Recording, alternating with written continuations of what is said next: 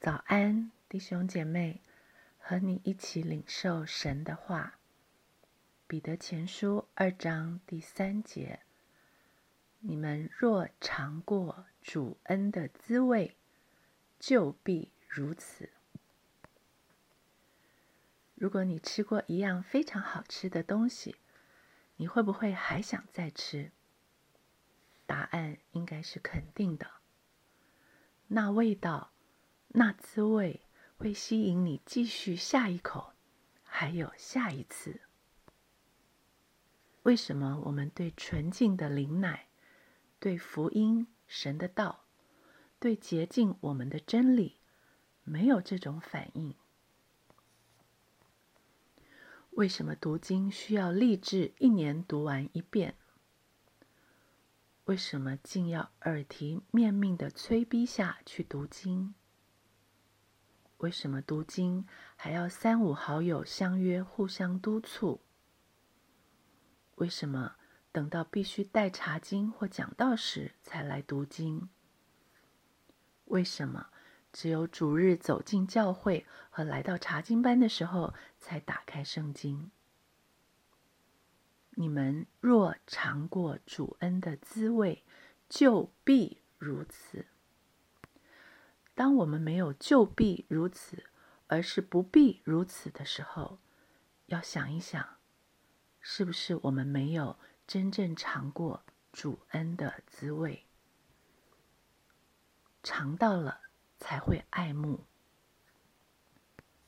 怎么样才能尝到主恩的滋味呢？想想才生的婴孩，我生过孩子。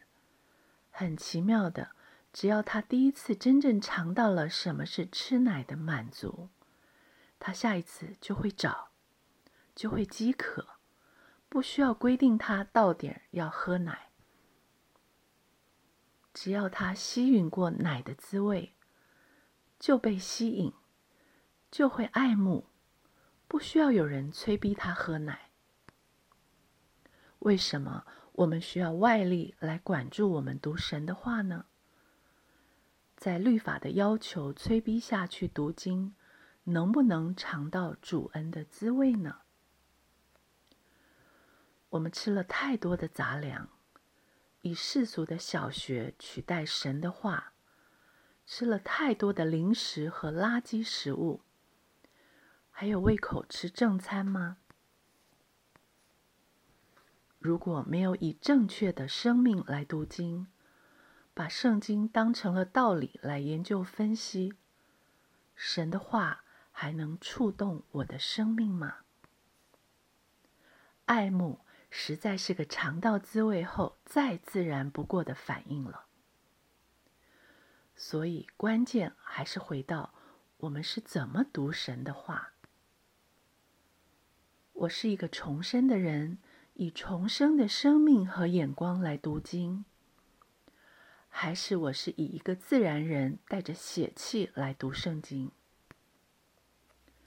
面对神的话，我是根据上下文的逻辑和圣经语文的思维来揣摩神的心意，还是带着主观的思想强解神的话？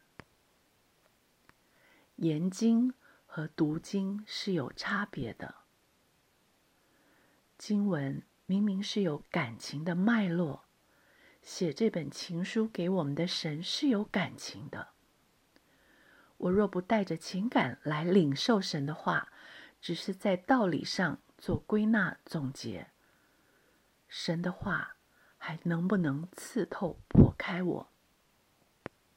真理能不能触动我？神的道能不能震动我，让我愿意改变？生命读经，如果我以重生的生命来读经，神的话就能继续改变我的生命。如果我不是分析神的话，而是领受神的话，神的话是活泼的。我会活生生经历它是有功效的。神的话是长存的，是经得起时间考验的。